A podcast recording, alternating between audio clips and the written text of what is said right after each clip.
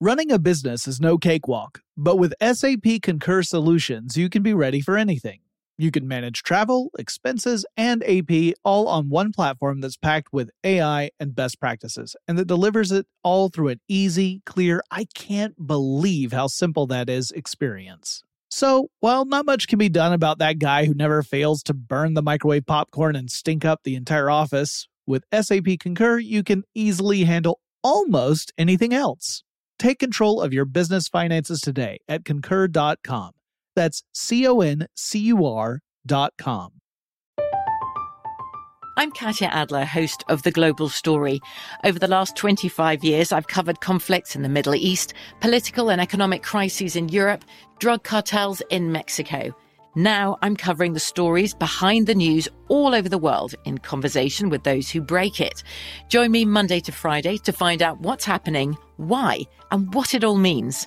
Follow the global story from the BBC wherever you listen to podcasts. When you think about the future, what kind of technology do you envision? Whatever the future holds, artificial intelligence will undoubtedly be at the heart of it all.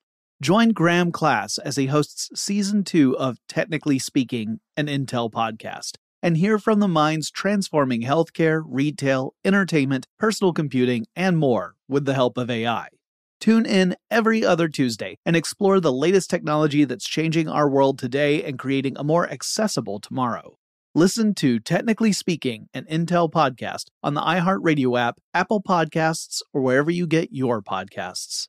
What's up? This your boy Lil Duval, and check out my podcast, Conversations with Unc, on the Black Effect Podcast Network. Each and every Tuesday, Conversations with Unc podcast feature casuals and in-depth talk about ebbs and flows of life and the pursuit of happiness. Unlike my work on stage, I tap into a more serious and sensitive side to give life advice and simply offer words of encouragement, yet remind folks to never forget to laugh. Every Tuesday, listen to Conversation with Unc, hosted by Lil Duval on the Black Effect Podcast Network, iHeartRadio app, or wherever you get your podcasts presented by AT&T. Connecting changes everything.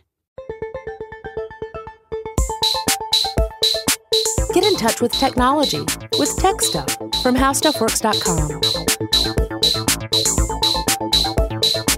Hey there, guys, and welcome to Tech Stuff. I'm your host, Jonathan Strickland, and I've got some rather unusual audio I'd like you to listen to. And, uh, do you know how many time zones there are in the Soviet Union? And about power. Do you me- we got so much power now. Do you know how many time zones there are in the Soviet Union? We got so much power now. That's ridiculous. Do you, me- do you know how many time zones there are in the Soviet Union? Power and all that. That's power. We got so much power. That's ridiculous. We have power, power, and power, power. What you're hearing is the work of a performance group called Negativland. The band creates interesting sounds from a combination of electronics, musical instruments, and an enormous library of pre recorded audio from sources as diverse as political speeches to music numbers to old television commercials. Guess what? What? Guess what? What? I spoke with Mark Hosler, one of the founding members of Negativland. Our conversation lasted for more than two hours, and we talked about topics like art, music, intellectual property, and more. Well, this episode has highlights from that conversation. I really learned a lot, and the first thing I wanted to know was how Mark got interested in this type of art in the first place. I was really into all kinds of music as a teenager, and there was just some kind of record that I, I wanted to hear that didn't seem to exist. And so at some point when I was 16 or 17, you know, I said, well, I want to, uh, let's make, we're going to make that record. And that's what we did. And it came out when I was still in high school.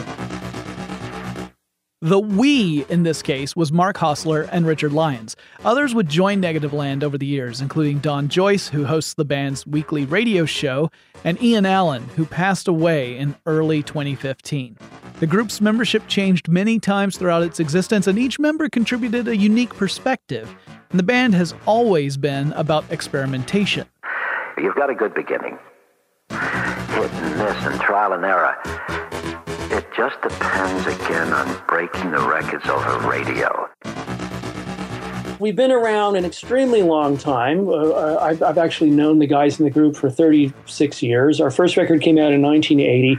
And for some reason, which I don't really quite understand, we all just love strange, weird, funny noises and found things and reusing stuff in ways they weren't intended to be used. And so our very first recordings were making tape loops where you could cut reel to reel recording tape and stick one end to the other and they'd repeat over and over again, you know, and echo. And you could stick pieces of metal into a guitar and make the guitar strings sound all strange. And we, we were recording things off the TV and, and radio and our parents, you know, baking in the kitchen and, and the sound of the, our dog barking outside. And all this stuff made its way into our, into our recorded work. And it was kind of surreal, dada, goofy collage. We also put in beats and sometimes sang little songs. And it had a somewhat pop kind of sensibility to it in a way, in a screwy sort of way. One, two,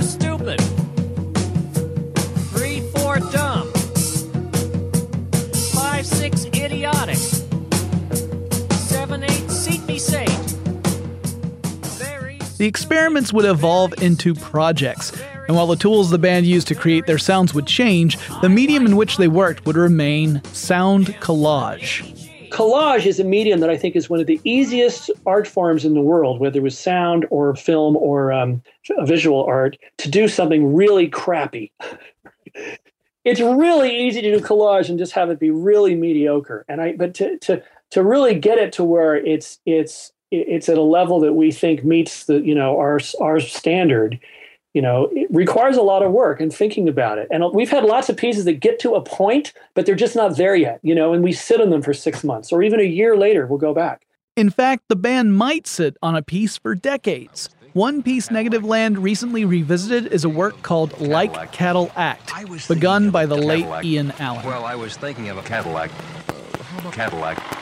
Cadillac, Cadillac, Cadillac, Cadillac, Cadillac, Cadillac, like Cadillac, like Cadillac, Cadillac, Cadillac, Cadillac, Cadillac, Cadillac, like Cadillac, like Cadillac, Cadillac. Allen first worked on the piece back in the 1980s. Before his death, Allen gave his blessing to Negativland to revisit and finish the recording. Allen was also instrumental in shaping the band's cultural and social perspectives. Before long, the band was using its quirky techniques not just to make interesting sounds, but to provide commentary on various issues it just kept being really interesting that you could use collage, you know, to talk about stuff in this way that invited the listener to f- work on figuring out what you were getting at to some degree. You know, we don't spell everything out, but we try to do something where it's both about stuff, but there's some thing about it that's open enough that you're engaged and you're drawn in and you're trying to work with it. And hopefully that's the place where, you know, you get something out of it that's interesting and, and different for every person who hears it. And because so many of the sounds Negativland uses in its collage work are taken from other sources, you can't just assume that what you're hearing and what the band itself thinks are necessarily the same thing. While we do sometimes actually write song lyrics and do songs, most of the, the spoken word you hear in our work is, is appropriated in collage. So it's not us saying it. We're not, it is not the author's voice. You're hearing that it's what we chose to use. Well, did we choose to use it because we agree with it, we disagree with it, we like it, we hate it, we think it's funny, stupid, smart, sad, creepy, annoying, you know, surreal? And usually for Negativland, we'll, we, the things we pick to use will usually be something that will be many of those things all at the same time. Listen, this is not the way of it. This is not the way of it. All that shouting, all that noise. Ian Allen's involvement would lead to another pivotal moment in Negativland's development meeting Don Joyce. Joyce is a radio DJ who not only joined Negativland but also helped create a venue for the group to express themselves to a larger audience. It's called Over the Edge, for Negativland, one of the kind of laboratories for us to work on new ideas and try out new stuff is our weekly radio show. It's called Over the Edge. It's been on since 1981. It's still on to this day. And it's three hours of audio collage that's always about a theme of some sort or another. And Negativland member Don Joyce is the one who's been kind of the steward of keeping that flame alive all these years. He uses old radio station cart machines. If any of you out there are radio uh, makers or listeners are old enough to know, he uses old school dead analog technology to play do live cut ups stuff on the air yeah, we get to try out stuff, and occasionally ideas have emerged from that that we think are good enough to take out and turn into studio recordings or maybe a live show. And for those Negativland fans who want to explore that material, band member Tom Maloney has been hard at work transferring files to archive.org so that the thousands of hours of programming will become available to anyone with an internet connection. It's a mind blowingly huge amount of work that will be available for free. As any artist will tell you, art doesn't exist in a vacuum. Art doesn't just reflect the world around us, it comments on that world. We see elements of the artist's thoughts and feelings within his or her art. And while you might think that creating a collage out of appropriated material limits an artist's ability to comment upon the world, you'd be wrong. As Mark explained to me, collage is just another artistic medium, not significantly different from any other means of artistic expression. Basically, to me, our work is no different than somebody who lives in a cave 10,000 years ago who takes a stick out of the fire and uses the burnt end to draw on the cave wall what's outside of his cave, which could be buffalo or a mammoth, you know. So that's no different than me taking a computer, a tape deck, a cassette deck, a reel to reel tape recorder, a digital capturing device, and I'm capturing the world around me that I live in, the world that's uh, in my home, the world that's outside my door. And that world is not just uh, walls and furniture and trees and blue sky and buildings, it's advertisements, it's logos, it's pop songs, it's media absolutely everywhere you go. I need a Pepsi. I need a Pepsi. I need a Pepsi. Cut. That's great. Let's look at these. Why is this commercial? And so, Negativland's art often comments on these facets of life the way messages are communicated to us, and how we are expected to react to them. Hi, I'm me, and I'm using this to sell you this. Pepsi. Pepsi. Hi, And there's another conversation happening as well, one about ideas, ownership, and a peculiar institution that has changed the way we treat concepts. Corporations who are immortal, who now have these ideas of intellectual property. They own this stuff. They want to profit from it. They've privatized it. They've all said, you can consume it, we'll sell it to you, but don't ever think of messing with it. Don't think about doing anything with it because we own it. It's our property. And I'm kind of saying, well, no, it's not just your property because it's inside my head you know it's in my brain so i'm going to I, I think i'm allowed to do things that have been inserted into my brain you know i don't want to see your giant pepsi billboard every time i drive into town but i do. So uh, you know i yes i'm going to take some of your pepsi ad and i'm going to cut it up and i'm going to use it in something that maybe makes fun of you. And in this case it was a project Negativland did called Dispepsi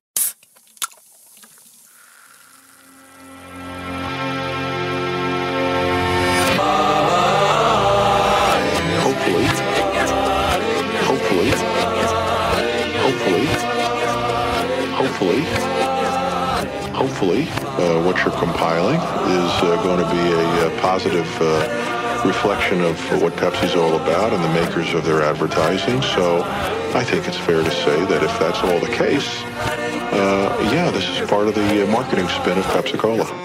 One of my favorite pieces by the band involves a surreal, absurd radio call in show. This is Pennywise. Joan, you're next. This is Sue. Ah, hi, Sue. How can I help?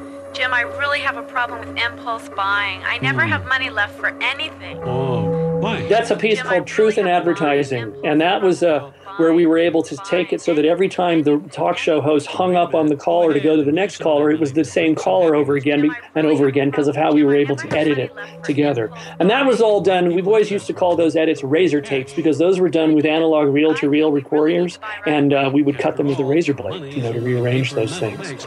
Okay, let's go to line four. This is Pennywise. I'm Jim Phillips, and your name is Bob. Hi, Bob. What can I do for you? I get confused by all the claims made in commercials. Ah, this is Pennywise. Line six. You're on, and your name is Bob.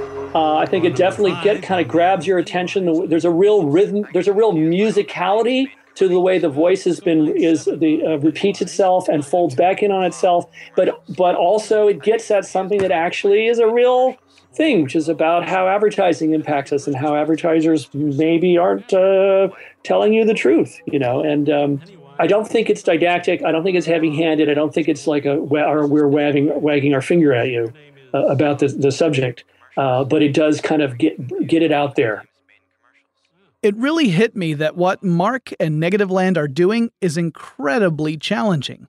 Anyone can grab a dozen or so clips of sound and edit them together to make something new. But to create something that has a sense of musical rhythm, that can be entertaining, and that can also be a comment on our culture is extraordinary. It explains how the group can work on a project for years before it's ready to be released. Once it is released, that work can get a lot of attention. Negativland is no stranger to criticism, controversy, or even legal action. In fact, one of their most famous works landed the group in legal trouble for several years. But it all started out innocently enough. A fan at a show of ours handed us a cassette, and uh, at a show that we were playing in Portland, Oregon, and it had outtakes of top 40 DJ Casey Kasem having a really bad day in the studio. Casey Kasem, as you know, just passed away uh, this summer. And um, I think the engineer's revenge was to get these tapes out to some people in the public via cassette.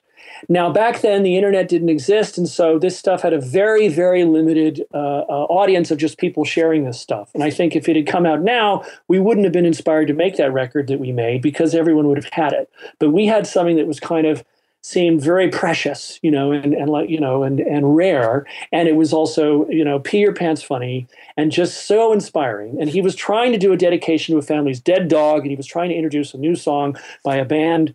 He got the name of their country of origin incorrect, but a, band who's been around as long as Negativland has, as group U2. That's the letter U and the numeral 2. The four man band features Adam Clayton on bass, Larry Mullen on drums, Dave Evans, nicknamed The Edge, on. This is bull. Nobody cares. These guys are from England, and who gives a Oh, yeah. Just a lot of wasted names that don't mean diddly and we ended up using doing a kind of a weird mutated cover version of a U2 song. We had uh, Negativland member David Wills, the weatherman, do his own dramatic reinterpretation of Bono's lyrics. We used the Casey Kasem stuff. The song was I Still Haven't Found What I'm Looking For. And kind of at the end, when we were deciding how to present it, we ended up deciding to call the whole thing U2 by Negativland. And originally, it was actually going to be U with a dash between the U and the two, because that's actually how the U. That's a it's slight variation on U2's name, which has no dash, and the U2 is the airplane, the spy plane that was shot down, and it's where U2 stole their name from. In the course of designing the whole thing, our graphic designer we were working with, a guy named Randall Hunting, uh, he suggested that we could make the um, the uh, he says, well, what, what about making the airplane of the U2 airplane itself, which we were using as part of the cover design? What about making that the dash? And how about we could make the U2 really huge and Negativland really small? I think he was just kind of joking, you know, like, because of course you wouldn't really do that because that would be insane, right? But of course, when we saw it, we said, that's great, genius, you know, yes, that's what we're going to do. This is even better. We're going to make it look like something it isn't. As it turns out, this particularly mischievous release would have a long lasting effect on the group. It didn't take long for U2's management to respond. And it came out, and two weeks after it came out, or I think maybe it was less, maybe 10 days after it came out, U2's record label and their publisher, uh, at the instigation of U2's manager, we only found that out about 15 years later, but um, uh, yeah, they sued us for copyright infringement, trademark infringement. Uh, it has lots of swearing on it, courtesy of Casey Kasem. So they sued us for defamation of character for associating this uh, foul language with the clean cut image of the band U2. They sued us for failure to uh, get a license to do a cover version of a song because we changed the lyrics. You can do a cover version and just pay a licensing fee, but if you change the lyrics, you have to get permission. And they also sued us for fraud, saying it was a get rich quick scheme intended to dupe millions of innocent U2 fans into you know, buying this record so we could make, you know, lots of money. So they threw everything they could think of at us. We had to really look at what we were doing even more deeply than we ever had, you know, and really examine if it was worth the fight. You know, do we really want to destroy our lives and lose the tiny bit of money we might be making? And we, you know, we were going to lose a lot by choosing to fight it. But we we really felt like it was a you know it was it was a fight that needed to happen because at the time there was nobody making any smart thoughtful cultural arguments about this from a progressive point of view. It was just lawyers, and it was just so it was just all very conservative, you know, thinking around money, profit, and ownership in ways that just weren't culturally very very smart. And we'd been handed this amazing opportunity because we'd been sued on behalf of the largest rock band on the planet Earth. So we thought, well, maybe we could use this as a platform to talk about this stuff. And that turned into an odyssey that took up the next four or five years of all of our lives. I could say literally every day of my life for the next four or five years, literally, I was dealing with some uh, aspect of it. The FBI got involved. There were threats made against Casey. We tricked U2's guitarist The Edge into an interview. He didn't know who we were. Anyway, all kinds of stuff. It's all documented in a book we put out called Fair Use The Story of the Letter U and the Numeral 2, which actually shows you the behind the scenes faxes, lawsuits, press releases, phone calls, transcriptions, everything you're never supposed to see when these cases settle out of court is all there in the book in short chapters, so it makes good bathroom reading. Ultimately, the band settled out of court and their album was withdrawn. But that was only the beginning of the battle. Negativland only settled because there was literally no way for the group to afford to fight the charges in court. They wished to argue that their appropriation fell under fair use, that they were creating art from appropriation the same way that other artists had for years. Andy Warhol's famous works were commentaries on consumerism and pop culture. How could that instance be okay, but Negativland's work be considered illegal? The experience with U2 ended up having the opposite effect on the band than what was intended. It's been endlessly fascinating. And then when we got, you know, actually sued for doing it, it politicized us more. It, it actually made us kind of bear down on wanting, being more committed to doing this work than ever before. And uh, uh, it certainly kept it really, really interesting. While Negativland has always been interested in culture and consumerism, the legal proceedings brought to light the complicated matter of copyright and fair use, which became a new focus for Mark. Copyright is meant to protect the owner of an original work of authorship. In the United States, it's defined as such a work, quote, fixed in a tangible medium of expression, end quote. It covers all works, whether published or unpublished. Now, it doesn't protect facts, ideas, methods of operation. Some of those can be protected under other means like trademarks or patents. As soon as you have your original work in a fixed, tangible form, it's protected by copyright. That tangible form doesn't have to be a piece of paper, it can be code. The law provides for protection of works that require a machine or device in order for someone to see or experience it. Registering a copyright is a way of ensuring protection of your work. Technically, your work is protected even without registration, but registering creates an official, legal document that establishes your authorship in case you should ever have to pursue a claim of infringement against someone else. If you were to create an original work but not register the copyright, it's possible someone else could steal your work and register it under his or her own name, making a claim of ownership more complicated. The concept of copyright dates all the way back to 1710, and it's changed significantly over the years. Yeah, it was like 12, 13, 14 years, the statute of Queen Anne. And whenever I do lectures about this, which I've done quite a few, it's very rare that people actually know this because it sounds shocking to hear it now. Because copyright nowadays lasts for the life of the creator plus, it's 70 years, 72, 73. The Statute of Anne establishes copyright lasting 14 years for new, unpublished works.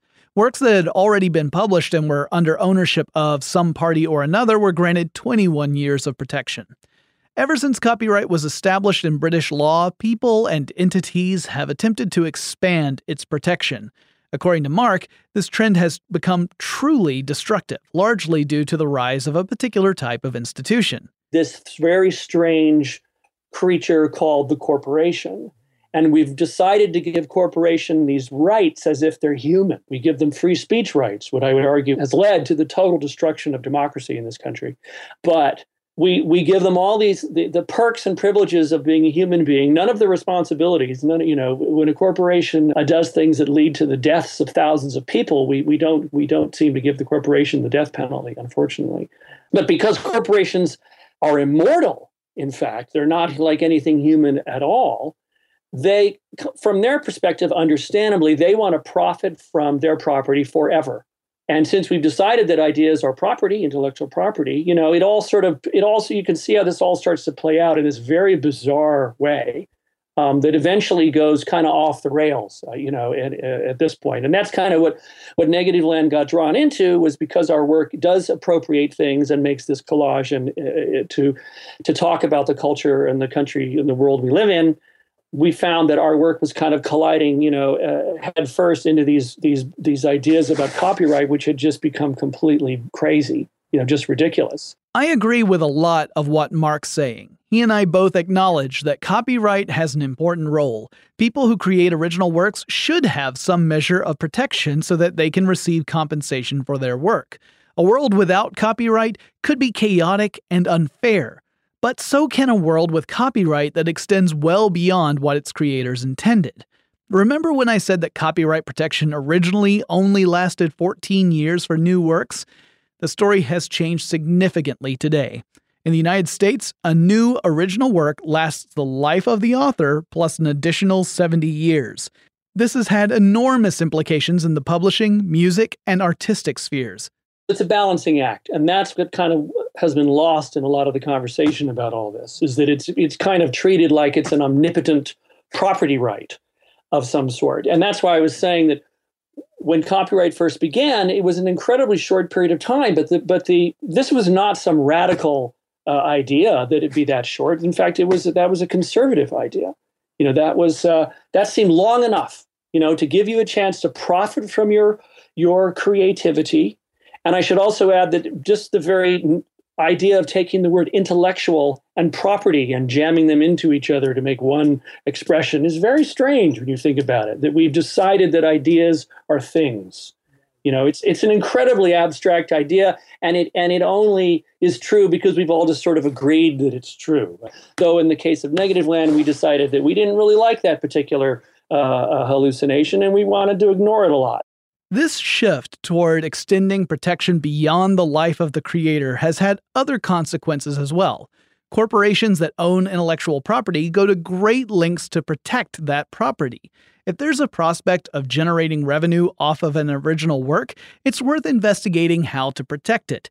This leads to ideas like digital rights management, which is intended to provide protection to corporations but often has the unintended consequence of negatively impacting the honest consumer more than any pirate. As Mark explains, this is a problem that the industry itself is painfully aware of and yet isn't sure how to change. I was actually at a conference on copyright law in Washington, D.C., and I remember speaking to somebody who was from the RIAA. I said, This is, uh, what do you guys talk about behind closed doors? You know, isn't it kind of bizarre that you're basically taking legal action against your customers. I mean you, you don't you, you you realize that every 12 13 14 year old kid growing up basically hates you you know just knows. The cat is out of the bag about how absolutely ugly your business is and how you take advantage of artists et cetera et cetera. He kind of sheepishly kind of said well yeah we kind of look at it like chemotherapy. And just hope that that the patient doesn't completely die you know, given the treatment that we're giving it. You know, but yes, we're perfectly aware that this just comes off really horribly, you know, but we don't know what else to do. As Mark points out, the concepts of ownership are deeply ingrained in culture and economic models. That's not to say ownership is bad, but it does complicate matters, particularly when we extend the concept of ownership to institutions that could potentially live forever. But there are limits to copyright, and not just in how long protection lasts. You don't have to wait until a work goes into public domain before you can talk about it in some other format, for example. This brings up the concept of fair use. well, here's an example. Uh, anyone listening, I'm sure you've read a review of a book or, or, or, seen a review of a movie on your television or digital device. And um, that's where fair use comes into play. When you review that, you don't have have to get permission to use a clip of the film. You don't have to get permission to uh, excerpt from the book. That's considered fair use. You were using someone else's intellectual property within your intellectual property to talk about that other intellectual property. Know, and so uh, fair use was trying to acknowledge that. And fair use had four factors to it. Uh, the first one I think was, you know, are you are you using any bit of someone else's intellectual property? The next one was, you know, well, how much of it are you using, and in what way are you are are you not transforming it? In some way or changing it? And what is the context in which it is reappearing? Is it in a different medium? Is it in a different market? Uh, could there be some confusion between what you've done and, and, and the original in some way? So there's these different factors that are supposed to be weighed when the courts are looking at these things. And for many, many years, the courts didn't look at all four factors. They just looked at the first one. Did you use some of it? Well, if you did, then you're a thief and you lose, you know, and and you're you know you're you're the, you're the bad guy here. And for many many years, that's kind of how the courts look at things, and that's why there's a lot of really bad uh, legal decisions that have been made over the years. Um, so the laws haven't changed, you know. Uh, unfortunately, we haven't seen any legal, any smart progressive uh, legal changes to intellectual property law. Uh, there haven't been any cases that have gone to, to through the court systems to really do that uh, in a long, long time. And this is a big problem. Fair use is something that ends up being decided in a court on a case by case basis. Fair use is a defense. There's no codified set of rules that lets you create a checklist to make sure you won't be sued. You could create a work that cites a pre existing piece owned by someone else and follow all the rules and still get sued. You might eventually win that court case, but it's going to cost you just to be involved. Some entities, like YouTube, respond to copyright infringement notices by immediately taking down the infringing material. Sometimes this happens automatically, and the content owner has to flip a virtual switch to allow the other video to go back up online. So, if you create a video series in which you critique films or television or some other form of media, you could run into the issue of having your work taken down even if you're following the rules. You could get that video restored if it meets fair use criteria, but it takes a lot of effort. If all original works were truly original, perhaps I would see this entire system as being tough but fair. But the truth is, no work is truly original. Creators have influences. Art doesn't bloom spontaneously in a vacuum. The real question is to what extent does a work stand up on its own versus relying upon the pre existing work that influenced it? That's not an easy or an expensive question to answer. This is deprogramming from the Universal Media Network. As for Negativland, they released a new album late in 2014 called It's All in Your Head. It's a collage piece that examines religious beliefs. Not necessarily specific beliefs, but why we believe things in the first place. You're listening to It's All in Your Head FM, monotheism, but in stereo. The project was born out of discussions within Negativland itself. None of us had ever talked to each other about our religious beliefs. I mean, I've known these guys, some of them, since I was a teenager. And um, we had to work all that out because, in fact, we don't all agree. You know, there's atheists, there's agnostic, you know, there's there's different perspectives on this, and we had to be sure that that was all reflected in the work as well. Um, so that that was another really interesting kind of behind the scenes part of creating the whole thing. So we would have huge debates over single words that were being used in it. You know, one sentence. Is it going to be there? Are we going to cut it out? You know, um, typical, just super OCD Negativland, you know, obsesso, uh, you know, microscopic thinking that we, we, we do. To poetry, we reach to art to try to begin to articulate what those things are. And I think that we have to acknowledge that we're in this realm when we begin to talk about those. And if we take the symbols and don't acknowledge that they're symbols, then we get into this trouble. The album is organized on a pair of CDs referred to as acts. If you buy the physical album, your packaging is a King James version of the Bible. There was a limited edition version packaged in copies of the Quran, but it has since sold out. While the album takes a critical look at belief systems, it also avoids passing judgment. Sections of the album explore ideas such as how the brain processes information to how cultures define and interpret beliefs. Mark explains why the group chose to package the album inside a Bible. But having it inside of a Bible framed it in this way that I personally just love, you know, and I think all of us just love the idea that you're using the Bible as a repurposed found object. And also in a way that the Bible is the liner notes, you know, to the record. I've listened to the album in full and found it provocative. There were times that it made me think, and times when I had a very strong emotional reaction to what was going on in the album. It's the sort of reaction I imagine many artists hope for when they create their works and it marked a very different experience to listening to audio entertainment than what I'd become used to. It's rare these days that I'll sit down to listen to an album in full. I'm more likely to listen to my entire music collection on shuffle, or even a larger collection streaming online following some cryptic algorithm that supposedly anticipates what I'll want to hear next. But that's not how Negativland intends you to listen to their work. I actually, when I give people copies of our of our music, and I say, you know, I know it's a lot to ask in this day and age, but wait until I don't care if it's a year from now. Wait until you have an actual hour of your time to do nothing else except just listen to this thing from beginning to end and um, and I think you might enjoy it. I said if you just have it on in the background or just listen to separate tracks, I said it won't even make sense. It'll probably even just be annoying. And so it's all in your head is like that. It's two complete. It's it's one complete work. It's got two uh, acts to it, but it's very much designed to be listened to in its entirety. We had a huge debate about whether or not to put track points in it for for downloading and for CDs because it kind of suggests or encourages people to put it into random shuffle play. But we also don't like the idea of trying to control someone's experience that much and just have it be one long track. Plus, I know people will just break it up into tracks anyway.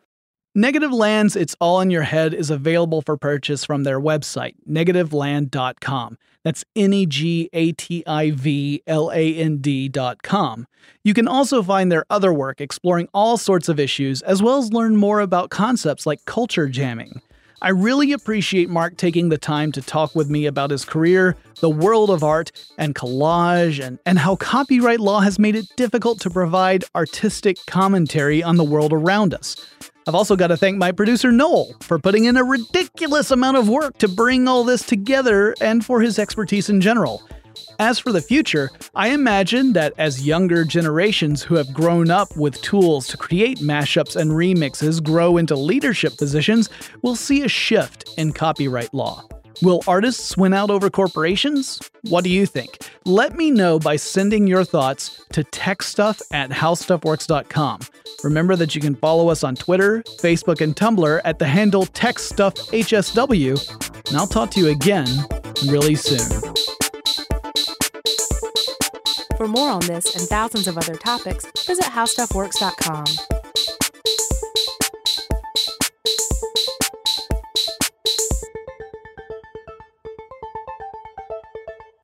Running a business is no cakewalk, but with SAP Concur Solutions, you can be ready for anything. You can manage travel, expenses, and AP all on one platform that's packed with AI and best practices, and that delivers it all through an easy, clear, I can't believe how simple that is experience. So, while not much can be done about that guy who never fails to burn the microwave popcorn and stink up the entire office, with SAP Concur, you can easily handle almost anything else. Take control of your business finances today at concur.com. That's C O N C U R dot com. I'm Katya Adler, host of The Global Story.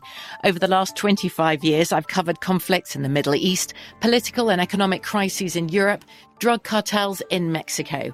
Now I'm covering the stories behind the news all over the world in conversation with those who break it. Join me Monday to Friday to find out what's happening, why, and what it all means. Follow the global story from the BBC wherever you listen to podcasts. Xfinity has free premium networks for everyone this month, no matter what kind of entertainment you love. Addicted to true crime? Catch killer cases and more spine-tingling shows on A&E Crime Central. Crave adventure? Explore Asian action movies on Hi-YAH. Searching for something extreme? Check out skating, snowboarding, and more on Fuel TV Plus, the global home of action sports. And find crowd-pleasing bops on iHeartRadio's Hit Nation playlist. There's new free shows and movies to love every week. Say free this week in your Xfinity voice remote. Open a limited time 11 month certificate at Kemba Financial Credit Union. At 5.25% APY, it's more than triple the national average, plus, it's a safe and secure way to grow your money. Visit your local branch or kemba.org slash CD for details. Offer expires May 31st, 2024. APY equals annual percentage yield. Restrictions apply. $500 minimum and $250,000 maximum deposit. Advantage status required. Comparison based on bank rate average. Federally insured by NCUA.